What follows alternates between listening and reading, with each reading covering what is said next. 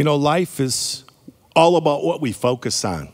You know, you can focus on all the things that we can't do. You can focus on what everyone's saying. You can focus on whatever's on all the networks, no matter what network you choose, whatever's on.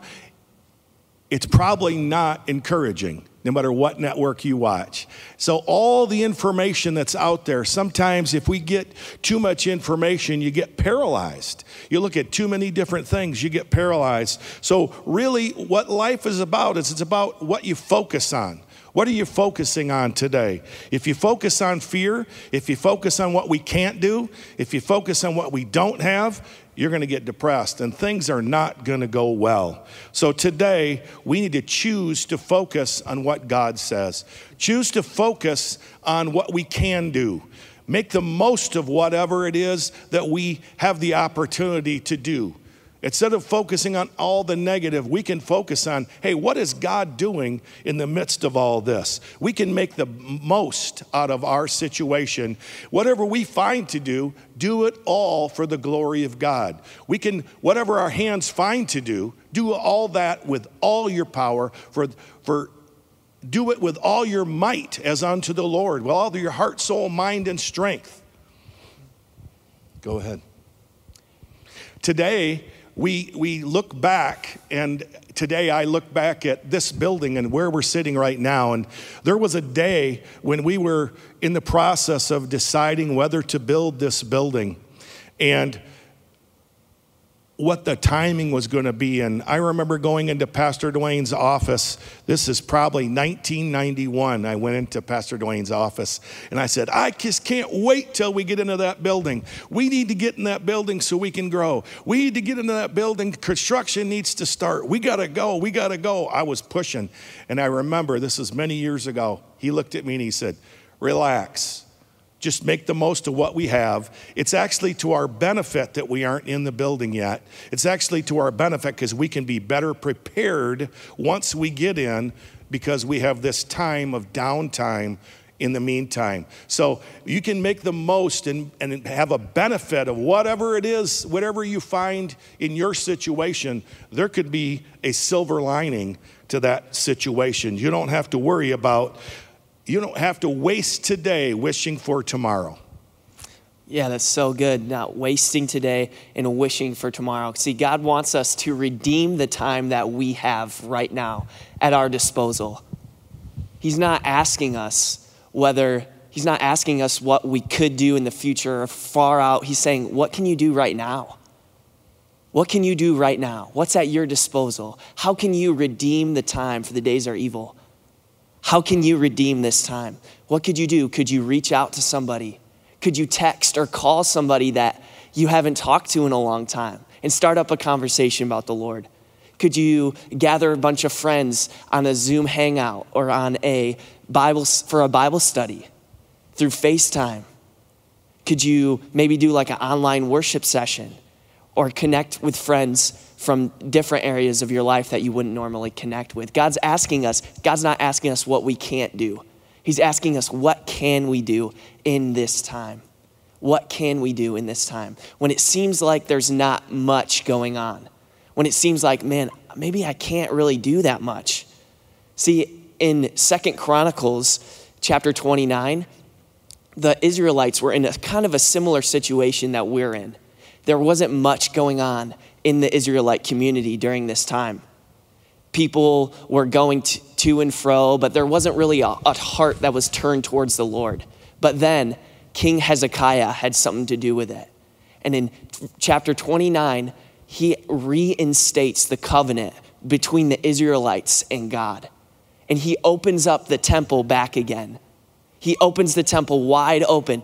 He opens up animal sacrifices so that the people can get right with God.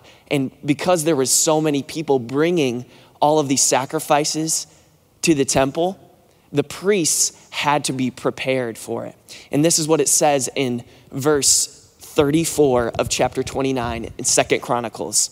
It says, "But the priests were too few, so that they could not skin all of the burnt offerings." Therefore, their brethren, the Levites, helped them until the work was ended and until the other priests had sanctified themselves. For the Levites were more diligent in sanctifying themselves than the priests. So we see here that in a time when it didn't really matter, in a time when, in a secret time, when it didn't really matter, the, the Levites were preparing themselves. They were diligent in preparing themselves for the work of the Lord. But the priests, they, they were slack in their preparation. They, they didn't really pay attention to all of the ordinances that the Lord had instated in order to sacrifice and facilitate a sacrifice unto the Lord. And therefore, when the time came, when the game was on, they weren't ready for it because they didn't prepare when it seemingly didn't matter. And this, I think, applies to the time that we're in. How are we preparing during this time when it seems like there's not much going on? Are we being diligent like the Levites? Are we being diligent and preparing so that when things do open up that we're ready to go? Or are we being slack and saying, "Man, you know, it's just a quarantine, it's an excuse. I'll pick up when it's over." I would, I would challenge us and I would encourage us to be in this preparation. So we continue in verse 35 of Second Chronicles. It says, Also the burnt offerings were in abundance, with the fat for the peace offerings and with the drink offerings for, for every burnt offering. So the service of the house of the Lord was set in order. In verse 36 says, Then Hezekiah and all the people rejoiced that God had prepared the people since the events took place so suddenly.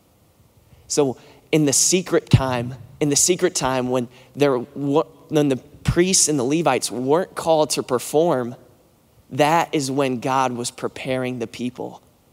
And I think that's the same thing that's going on right now. God is preparing a people, He's preparing us. And are we joining with the Lord in this season of preparation? That is the question. So now you might be sitting there, you might be watching online, and you're saying, All right, Jared, that sounds great, but how in the world do I prepare? Like, I'm not a priest. I'm not about to go sacrifice an animal to the Lord. Like, how do I prepare? How do I sanctify myself in this season? And I believe that one way that we can prepare ourselves is by setting our minds on things above. Like it says in Colossians 3, setting our minds on the Word of God and delighting in His truths. So now you might be saying again, okay, sounds very eloquent, you know, very good, but how, how do I do that?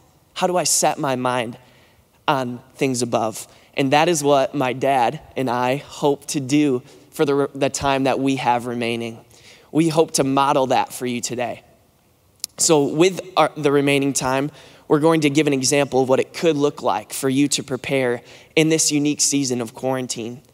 We're going to go through a chapter of scripture and pull out some key truths that apply to our situation today. And in doing so, we believe that you'll be filled with peace and hope as you go throughout this week. So, we're going to share some points how we can prepare ourselves in, during this quarantine. And to do so, we're going to study the book of Psalms or the chapter of Psalms 37. So, if you have a Bible available, grab it, open it up. It's Psalms 37. And my dad's going to start us off here in verse 1. Before the quarantine started, we were meditating, um, myself and, and others. The Lord had put Psalm 91 on our hearts way back when. And in particular, Psalm 91, it says, No evil shall come nigh your dwelling, and no plague can come near your dwelling. No evil shall come near you, nor, nor any plague come near your dwelling. Now, if anything's a plague, the coronavirus, COVID 19, is definitely a plague, a worldwide plague. But you know, the Bible says it shall not come near your dwelling. We can stand on that. And that was one of the verses that we stood on right from the beginning. And, and it wasn't just us, it was people all over the world. Psalm 91 was the most searched scripture uh, in, the, in the earlier uh, weeks of this pandemic. And now, what's been going on the last few weeks, and the thing where, where we've been meditating for the last few weeks with my wife and I and, and our family is in Psalm 37. So we're going to go through some of the points of Psalm 37 right now. It's, it's, we're going to kind of go back and forth here with Psalm 37. Verse 1, it says, Do not fret because of evildoers, nor be envious of the workers of iniquity, for they shall be for they shall soon be cut down like the grass and wither like the green herb. Now it says, don't fret because of evildoers, and and I'm not going to assign uh, who's the evildoers or what's going on. Let's just say that the virus is the evildoer. Um, so the devil is the evildoer, and we're going to not fret because of what he's doing in the world today. Um, we, we can't worry about it because you, if when you worry about things you can't control, you just get filled with anxiety and it doesn't help anyone. So don't fret because of evildoers, which just simply means don't worry. We, be anxious for nothing, it says in Philippians, but in everything with prayer and supplication, let your requests be made known to God. And the peace of God, which passes all under all human understanding, will keep your hearts and minds in Christ Jesus. So, first of all, don't fret. Don't let all the news and and I would say just to everyone, whatever whatever news media or anything that you watch, practice the habit of turning off the media on a regular basis because it's just repeating the same things over and over. And if you're not careful, you'll get filled with anxiety. It's going to be hard to not fret if you don't if you just watch the media all the time. So I would say turn off the media, turn on your Bible, get alone with God, turn on some worship music and receive the peace of God. So do not fret is the first point. Jared? Yeah. So we continue in verse 3, verse 3 and 4. It says, Trust in the Lord and do good, dwell in the land and feed on his faithfulness. Delight yourself also in the Lord, and he shall give you the desires of your heart. So, in light of verse 1 and 2, it says, Do not fret, do not worry. But then we get a positive statement here. We say, It says, Trust in the Lord and do good. Trust in the Lord and do good. That trusting in the Lord, the psalmist writes here, it's not just a mental assent. It's not just check check the box, all right, I have trusted the Lord today, I am good. Like he says trust in the Lord and do good. Put legs to your trust. Trust is proven by the actions, the risk that you take in trusting the Lord. So trust in the Lord and do good. Dwell in the land and feed on his faithfulness. I love the language that David uses here when he writes, feeding on his faithfulness. We can literally feed our spirits by recounting the faithfulness of the Lord in our lives. And so, as you go throughout this week, as we go throughout our days, remember the ways that the Lord has been faithful to you. Remember the, the ways that the Lord's been faithful to you. Feed on those things. Remember the testimonies of the Lord's provision in your life. Remember the testimonies of how the Lord healed you, how the Lord comforted you. Remember those testimonies, and you will feed your spirit by doing so. Psalms 42, verse 6, it says, My soul, David writes again, and he says, My soul was downcast within me. Therefore, I will remember you from the land of Jordan. David's soul was in turmoil. He was maybe even, maybe even depressed. And what did he do in that situation? He remembered how the Lord had been faithful to him before. And in doing so, he was able to feed and build up his spirit in the Lord. So, feeding on the Lord's faithfulness. Delight yourself also in the Lord, he will give you the desires of your heart. Verse 5. Verse 5 Commit your way to the Lord, trust also in him, and he shall bring it to pass. He shall bring forth your righteousness as the light, and your justice as the noonday. Rest in the Lord and wait patiently for him. Again, do not fret because of him who prospers in the way, because of the man who brings wicked schemes to pass. Cease from anger, forsake wrath, do not fret. Again, it only causes harm. So, first of all, commit your way to the Lord. Commit your way to the Lord. It's just make a decision before it happens how you're going to respond. You commit. It's like doing a budget. You commit your funds to certain things so that when impulses come up and you want to buy something, you've already made that decision. And when temptations come, you've already made that decision. You commit your way to the Lord. Today, I will walk in peace. That's a way to commit your way to the Lord. Today, I will hear his voice, and if I hear his voice, I will obey his voice and his leading. So we trust also in him, and then we trust him that he's going to bring it to pass. You make the decision before the crisis happens. He shall bring forth your righteousness as a light and your justice as noonday. That God is a just God. He will watch over us, He watches over His word to perform it. And then we can rest in the Lord and wait patiently for Him. He's made us many promises. We've talked about a few of them today that we can rest in the Lord and wait patiently for Him. We don't need to fret because someone else seems to be getting ahead of us or someone else seems to be making more progress than us. Because the man because of the man who brings wicked schemes to pass. So all the conspiracy theories and the things that we might think people are scheming behind the scenes and this is going to happen or that's going to happen we've got to not fret because of those things. Cease from anger and forsake wrath for, for it only causes harm. We can't worry about things that we can't control. Now, we can pray about them, but praying means casting your cares upon the Lord, rolling them over on the Lord. We cast our cares on the Lord and then we don't worry about it because we give it to Him. And we cease from anger because anger the anger of man does not produce the righteous life that God desires from us. Nothing good happens when you get angry. If you, if you lose your temper, you lose your cool, nobody listens to you, you lose credibility. So we can't get angry about things that we cannot control. Go ahead, Jared. Yeah.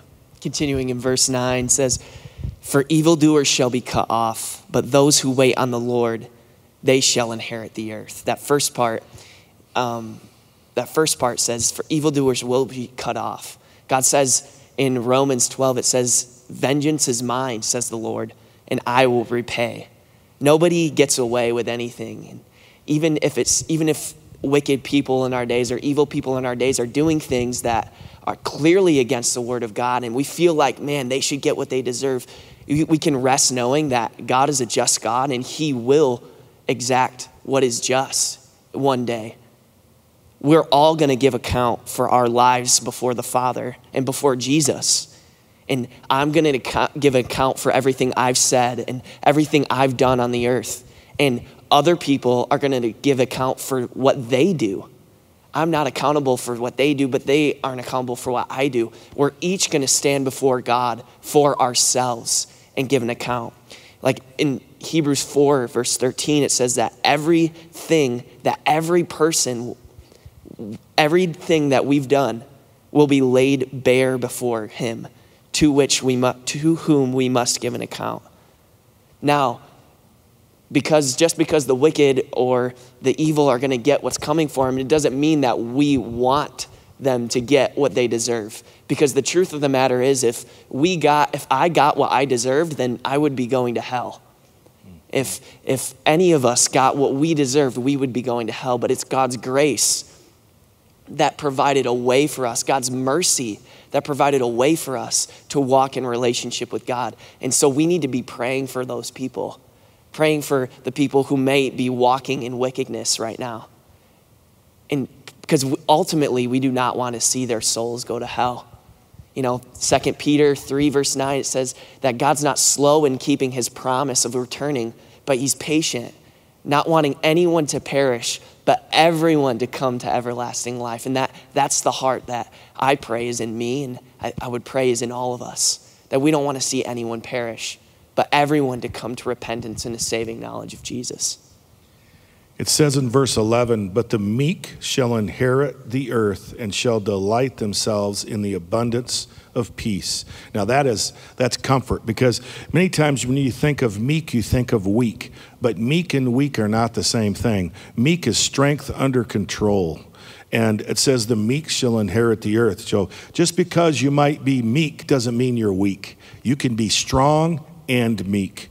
And it says, We shall delight themselves in the abundance of peace. So God is going to give us peace in the middle of this um, crisis, this transition that we're in right now. And we can be strong and we can still, in our strength, we can be kind, we can be meek, and uh, we don't have to be boisterous or loud to be strong. Go ahead. Verse 12, continuing on, it says, The wicked plots against the just and gnashes his teeth at him. The Lord laughs at him, for he sees that his day is coming. We can see, like, I could see, like, almost like a picture of, like, maybe like a smaller child and maybe they're frustrated at something you're doing or maybe like a younger brother younger sister frustrated that maybe you won't give them a remote and gnashing their teeth they're gnashing their teeth at you and then they start running for you and then i just see like the older brother stick out their hand on his head. You know and the little, little brother's swinging little, little sibling is swinging trying to get him and the older brother's just laughing because he can't touch him. That's kind of how i feel like the lord is in this verse. Probably because it happened to you when you were a little kid with four older brothers, right? yeah we won't talk about that but we uh but god god laughs. He laughs at the wicked that the schemes that they try to conjure up against him and against his anointed people. He, the lord's literally laughing at them like you see what they're trying to do? Oh my gosh that's hilarious you know? Like the lord's not concerned about it because he's in control and he is on the throne. He's on the throne. It says in verse 14, the wicked have drawn their sword and they've bent their bow and they've they, to cast down the poor and needy, to slay those who are of upright conduct. And their sword shall enter their own heart, and their bow shall be broken. In a so what he's what he's saying is uh, consistent with Scripture that if you dig a hole, you're going to fall in it. If you throw a stone, if you roll a stone, you're going to get run over by it. And the wicked, when they when they plot against the righteous, when, when they plot and have schemes and, and they say, oh, we're going to trap him here or we're going to do this. And God just says, hey, um, they shoot an arrow, it's going to go into themselves. They, they, they bend their bow and they try to hurt the righteous. God says it's going to end up hurting themselves. And uh, we, we don't wish any evil on anyone, but what the point of this is, is that you don't need to fret because of someone making threats against you or someone scheming. You don't need to be afraid because God will protect you. That's Go good. Yeah, we don't need to be afraid. But verse 16 kind of alludes to what we've already said in the beginning. It says, A little that the righteous man has is better than the riches of many wicked. The little that we have, even right now, Jesus, it says in 2 Corinthians 5.21 that he made him to be no sin, or he made him to be sin who knew no sin, so that we might become the righteousness, righteousness of God. So we are the righteousness of God. So the little that the righteous man has is better than the riches of many wicked. So the little that we have right now is better than the riches of the wicked. God's not asking you what you don't have. He's not wishing that you had something more. He's asking you if you will give him what you have right now. So, what, what do we have right now? What, what can we do right now? The Lord is asking for that from us. Don't focus on what you don't have, but focus on what you do have and how you can use it to further the kingdom of God, even in this season. In verse 18, going on, says, The Lord knows the days of the upright, and their inheritance shall be forever. If this is just in this season, we got to stay heaven focused. Like our inheritance shall be forever. We, we win at the end of the story. Amen. We read the book of Revelation, we win. If we put our trust in Jesus, we make him the Lord of our life, confess him, and live before him all the days of our lives, we win. We're going to heaven and we're on our way to heaven. And in verse 19, it says, They shall not be ashamed in evil time, and in the days of famine, they shall be satisfied. Today, the quarantine, COVID 19, it's caused a worldwide shortage of things. I mean, they're talking about a meat shortage. Now, I had a big hamburger last night, so there wasn't a meat shortage at our house. We have venison and stuff. But there is a worldwide meat shortage, or at least in America. That's what they're talking about anyway. I don't know if it's true. That's what they're saying. But it says, in the days of famine, Quarantine has caused the famine. It's caused a lot of businesses, a lot of, a lot of people, a lot of heartache and a lot of harm. And there's a lot of people hurting. It's a famine, what's going on right now. But he says, In the days of famine, they shall be satisfied. That's a promise from God for us that we can be satisfied in the middle of a famine. We shall, they'll not be ashamed in evil times. We're not going to be put to shame. God is not going to let his kids be put to shame. And it says he will provide for us in the middle of a famine. You know, in Genesis 26, Isaac. Um, Isaac was had a family and he had, a, he had his whole family.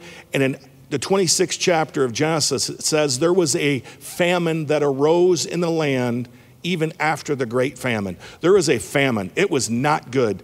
Crops weren't growing, things weren't happening. It was bad. It was a lot like quarantine stuff. Okay, they had a bad situation going on. And he was going to go to another country, and God said, No. The Lord told him to stay in this city called Gerar. So he stayed there.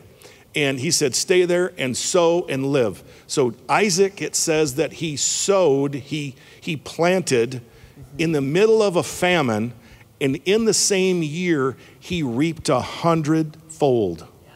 He planted in the middle of famine. When everybody else is hoarding everything, when everybody's buying a whole cart full of toilet paper, right? When everybody's hoarding everything, he says he gave it away. He sowed, he put it in the ground, he trusted God, he obeyed God, and he became, it says later on that chapter, he became very prosperous. So prosperous that the Philistines of the area began to be envious of him and they plotted against him because he was so, so blessed. See, he reaped a hundredfold. And I would say to you, to all of us, that when in the middle of all this, don't grab all you can and can all you get. Don't do that. Stay faithful to God. Keep honoring God with the first fruits of all your increase. Keep, keep ahead and, and giving to what God has. Because, you know, we as a church are still giving to given to all the missionaries and all the works all over the world and here in Grand Rapids, all over West Michigan. We're, we're, we're given to help ministries. And I would say, and, and we're doing great. I mean, you have been so faithful. You, as the people of God, have been so faithful. We're so thankful for your faithfulness to the Lord and your tithes and offerings because you know what? We're blessed. We're blessed in the middle of a famine. And I would just say you can go ahead and and give in the ways that are going to be on your screen. Go ahead and, and give an offering to the Lord because if we give in the middle of famine and if we give as God has told us to, as God has commanded us to, as we give, you know, God is faithful. If He caused Isaac to prosper in the middle of a famine, He can cause us to prosper in the middle of a famine. That's just so encouraging to me. Now, verse 20, go ahead, Jared. Yeah, so verse 20 through 22 kind of reinstate, they kind of go over again this idea that the Lord is just and that He will repay the wicked. And but those who follow the Lord, there's a blessing that's in store for them. So that's kind of what verse 20 through 22 kind of sums up. And then picking up in verse 23, it says, The steps of a good man are ordered by the Lord, and he delights in his way. Verse 24, Though he fall, he shall not be utterly cast down, for the Lord upholds him with his hand. The Lord is directing our steps, and the Lord wants to order our steps. He can order your steps. And I, I would encourage us to remember that as we go throughout our days this week in the quarantine. Say, Lord, thank you, Father, that even in this season, my steps are ordered by you, Jesus. Thank you, Lord, that I am your sheep. I hear your voice clearly, and the voice of a stranger I never follow. Thank you, Lord, that I trust in you with all my heart. I lean not on my own understanding. In all my ways, I submit to you, and you make my path straight. Thank you, Father, that you lead me to the right person at the right time and give me the right words to say. Because your steps are ordered by the Lord. Your steps can be ordered by the Lord. So let's remember that as we go throughout this week. The 25th verse I've been young and now I'm old, yet I have not seen the righteous forsaken, nor his descendants begging bread. That is so encouraging. I mean, every this has been one of my favorite verses for so many years even before i had gray hair i loved this verse i've been young and now i'm old and i've never seen the righteous forsaken nor his descendants begging bread god is faithful. He will not leave you hanging. He'll not drop you on your head. You can trust him and that god is faithful. Go ahead. So good. The lord is faithful and he he's going to take care of us. That reminds me of just like in Matthew, Matthew 6 where Jesus says that he takes care of the sparrows in the field and the lilies, he dresses them in splendor, and they're here today and gone tomorrow. But Jesus says, How much more will He take care of those who trust in Him? How much more will He take care of those who are made in His image? We can rest that God is, God is with us and God is for us. We're skipping down now to verse uh, 39 and verse 40. Um, but it says, uh, verse 39 starts off, it says, But the salvation of the righteous is from the Lord. He is their strength in time of trouble. And the Lord shall help them and deliver them. He shall deliver them from the wicked and save them because they trust in him. Because they trust in him. Salvation, the salvation of the righteous is from the Lord. There's only, there's only one way that we get saved. There's only one way to salvation. Jesus says, I am the way, I am the truth, I am the life. Nobody comes to the Father except through Jesus. It's only by and through Him, it's only through the avenue of, of Jesus. And so, my question today is Have you made Jesus the Lord of your life? Do you know what that means? Have you been saved from your sin? Because Jesus, it says in Romans 3, it says that everyone has sinned and fallen short of God's glory. We've all sinned, we've all missed the mark. In Romans 6, it says that the wages of sin is death, that the, the payment for our sin is eternal separation from God in hell. That's what we deserve. That's what we deserve. But God sent his only Son to die on the cross and pay that payment of sin for us so that we could live in relationship with Him and so that we could enter into a covenant relationship with God and one day enter into heaven. And so, if that's you, I'm, I'm, I'm asking you just to look at your life and say, man, am I living for the Lord? Have I confessed Jesus as my, the Lord of my life? As have I made sure that He is the master of my life? And if you're sitting there and you're saying, man, I haven't, do I haven't done that, but I would like to, I would love for you to join me in a prayer. Join me in a prayer. And just, there's nothing special about the prayer, it's just an avenue where we can join together and agree and say that Jesus is the Lord of my life and make him the king of our hearts. So, would you join me and repeat after me as I pray this prayer? Say, Jesus, I love you. I thank you for dying on the cross for me. Jesus, I am a sinner. I have done wrong. Would you forgive me? Would you make me clean? I believe that you died and rose again. Help me to live for you every day. I make you the Lord of my life. In Jesus' name, amen.